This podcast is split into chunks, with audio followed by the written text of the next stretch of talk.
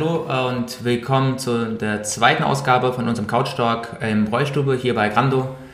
Ähm, wir sind jetzt etwas gewandert, sind jetzt in einem ja, Biertisch. Erstmal eine kurze Vorstellung. Ich bin der Sergei Nagorny und bin Leiter von Analytics. Das ist der Thomas. Genau, ihr kennt mich auch schon vom letzten Mal. Thomas auch aus dem Analytics Department. Und heute haben wir einen neuen Gast dabei, den Elmar, unseren Werkstudenten. Und der darf auch noch ein bisschen was über sich erzählen. Ja, hi, ich bin der Elmar. Ich bin hier Werkstudent in der Produktentwicklung. Äh, ich studiere in Weinstefan an der Hochschule Landwirtschaft und komme aus Oberfranken von einem kleinen landwirtschaftlichen Betrieb. Jo, und bin jetzt die Zeit zweimal die Woche hier als Werkstudent. Ja. Genau. Ähm, ja, dieses Mal habe ich die Ehre, uns ein Thema auszusuchen und ich habe einfach als Pflanzenzüchter das Weizengenom ähm, ausgesucht. Es wurde ja vor wenigen Wochen komplett sequenziert, also eine Referenzsequenz. Ähm, ich glaube, es ist für viele Landwirte etwas schwierig zu verstehen, was genau es bedeutet. Deswegen habe ich mir halt etwa so Gedanken gemacht, wie kann man das einfach erklären. Also erstmal, was überhaupt passiert. Also in den letzten 13 Jahren haben sich über 200 Wissenschaftler zusammengesetzt und ähm, haben eine Sorte, eine chinesische Sorte, komplett sequenziert. Das heißt, sie haben eine Riesenkarte erstellt. Und ähm, warum das so kompliziert ist, wenn man zum Beispiel das Weizengenom mit dem menschlichen Vergleich, ist es fünfmal größer. Ähm, nur so, wenn man sich einfach so die Zahlen vergleichen möchte, wenn man das menschliche Genom ausdrucken wollen würde, würde man 3000 Bücher braucht oder über 3000 Bücher, pro Buch 1000 Seiten und pro Seite 1000 Buchstaben. Das ist ein Riesending und das Weizengenom ist nochmal fünfmal größer. Ähm, ja, warum ist das ähm, wichtig? Weil ähm, wir wissen ja alle, dass ähm, es immer mehr und mehr Menschen auf der Welt gibt. Ähm, Schätzung zufolge werden 2050 knapp 9,6 Milliarden Menschen auf der Welt leben. Und Weizen gehört zu den wichtigsten ähm, ja, Kulturen der Welt.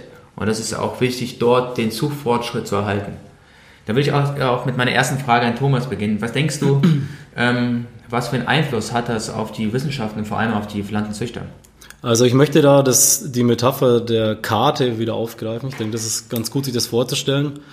Also ich denke jetzt durch diese Sequenzierung oder dadurch, dass wir das ganze Genom jetzt sequenziert haben, haben wir im Endeffekt eine, eine Landkarte und diese Landkarte kann jetzt ein Züchter verwenden, um einmal zu sehen, wo er denn steht mit seiner Sorte, aber auch um zu sehen, wo will ich denn hin und wie komme ich dahin. Also so kann man sich das wirklich bildlich vielleicht ein bisschen vorstellen. Ähm, das Ganze jetzt in die Landwirtschaft dann übersetzt oder für den Züchter übersetzt, heißt es im Endeffekt, er kann jetzt besser sehen, ähm, wenn ich zum Beispiel eine neue Resistenz züchten möchte, und habe vielleicht schon Schritte in die Richtung gemacht, dann sehe ich, wo auf meiner Landkarte befindet sich denn überhaupt dieses Genom zum Beispiel, dieses Gen. Und was kann ich unternehmen, um vielleicht noch ein anderes Gen mit reinzubringen in meine Sorte, das ich momentan noch nicht drin habe, von dem ich weiß, dass zum Beispiel diese Resistenz ähm, durch dieses Gen kodiert wird. Genau. Mal ganz, ganz einfach banal. Ähm, das heißt jetzt natürlich, ähm, der Züchter hat letztendlich immer noch die gleichen Tools an der Hand, die er jetzt auch schon hatte bisher. Also das bedeutet, er weiß, wo er hin möchte, kann das genauer ausmachen, also diesen Weg kann er sich genauer ausmalen. Er wird aber immer noch eine relativ lange Zeit brauchen, um eben dann eine neue Sorte zu generieren, weil er eben auf die konventionellen Methoden angewiesen ist. Was ich zum Beispiel auch sehr gut finde, ist, dass es nicht einem Unternehmen gehört, sondern ein Open Source. Mhm. Das bedeutet, es ähm, dieses Referenzgenom ist für alle zugänglich. Das heißt, es können nicht ja. nur die großen Unternehmen was davon irgendwie ja. haben, sondern auch kleine Züchter, wie ja. bei uns in Deutschland. Es gibt auch viele Züchter, die ja, alleine arbeiten.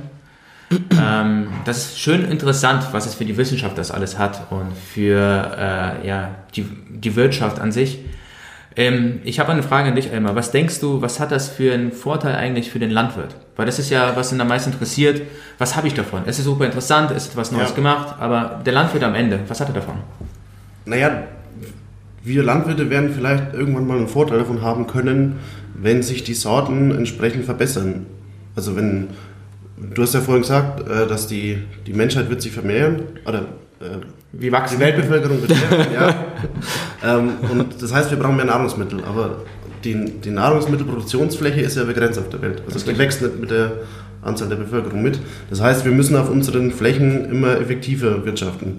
Und ähm, durch diese Gensequenzierung jetzt äh, ist es ja möglich, dass wir die Erträge steigern werden. Die werden jetzt vielleicht nicht so massiv steigen wie in den letzten 30 Jahren, Ja, du auch so züchterischen Fortschritt haben. Aber was ich denke, was wir machen können, ist, dass wir die Qualität einfach viel mehr verbessern. Dass wir äh, Krankheiten rausbekommen, die im Weizen drin sind und was meine große Hoffnung wäre, auch für dieses Jahr und in Anlehnung an das letzte Thema, Genau. ähm, dass wir äh, stresstolerantere Sorten bekommen, die auch mit der Trockenheit besser zurechtkommen.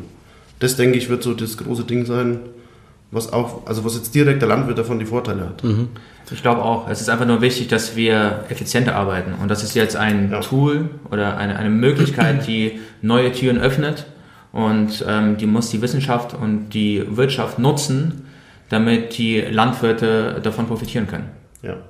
Genau, ich denke, man kann das auch so beziffern als ein neues Werkzeug in dem Werkzeugkasten des Züchters, Genau. äh, als Bild nochmal gesprochen. Ähm, genau, die Frage ist, kann man sehr, sehr viel davon erwarten oder nicht? Das wird sich zeigen.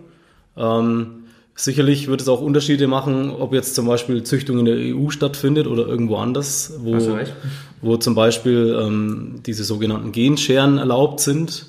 Ähm, wenn man diese äh, Methoden anwenden kann, kann man natürlich nochmal viel gezielter diese Landkarte nutzen, weil man eben viel gezielter weiß, okay, ich möchte das haben und ich weiß, wo es ist und wie komme ich dorthin. Und den Weg dorthin zu gehen, der ist natürlich einfacher mit solchen Methoden als mit den konventionellen Methoden. Ähm, aber ich bin mir sicher, dass wir da auf jeden Fall eine Effizienzsteigerung trotzdem sehen werden. Ja. Und wir haben auch noch die Möglichkeit, dass wir den Pflanzenschutzaufwand, den chemischen Pflanzenschutzaufwand wieder reduzieren können. Genau, dass ja, wir wenn nicht mehr so wir, viel Pflanzenschutzmittel ausbringen müssen. genau, wenn die, Richtung die Resistenzen Sorten nicht so resistent, äh, wenn die Sorten nicht so schnell krank werden, dann ist logisch, brauche ich nicht so viel Pflanzenschutz. Genau. Das finde ich auch. Ich finde das einfach, man muss ähm, die Probleme in den letzten Jahrzehnten im, im Weizen einfach sehen, dass der Zuchtfortschritt an sich, das sind nicht nur Ertragkomponenten, die äh, nicht so gut steigern, sondern auch die Resistenzen. Die, man findet weniger Resistenzen, um, um dieser Stagnation entgegenzuwirken. Ist so eine Komplettsequenzierung als Referenzgenom sehr wichtig. Ähm, auch wenn man das jetzt nicht im Detail versteht, ich glaube, es ist auch wichtig, ähm, ja, einfach zu erwähnen, dass es ähm, sowohl für die Wissenschaft, für die Wirtschaft, aber auch für den Landwirt Vorteile bringt. Ja. Und für den Verbraucher vielleicht auch, das kann man vielleicht auch einwerfen. Ich meine, es gibt ja im Weizen ist ja auch sehr umstritten, weil es sehr viele Allergien zum Beispiel gibt. Ja, Ähm, und soweit ich das weiß, sind auch die Genorte oder sagen ja die, die Gene, die für diese Proteine kodieren, auf die die Leute allergisch sind, auch teilweise noch gar nicht bekannt. Wenn ich natürlich eine, eine Referenz, ein Referenzgenom habe und kann besser lokalisieren, ist natürlich die Chance auch höher, dass solche Genorte gefunden werden und eventuell auch Weizensorten gezüchtet werden, die dann für den Verbraucher verträglicher ist- sind. Ne? das wäre natürlich äh, das Optimale, was man da finden kann. Ähm, ich würde ganz gerne die Runde jetzt mal langsam hier schließen. Ähm, wie immer, wenn ihr Fragen habt, einfach kommentieren. Wir würden auch uns über Feedback freuen. Und ansonsten, danke euch beiden. Genau. Ciao, ciao. Ciao, ciao.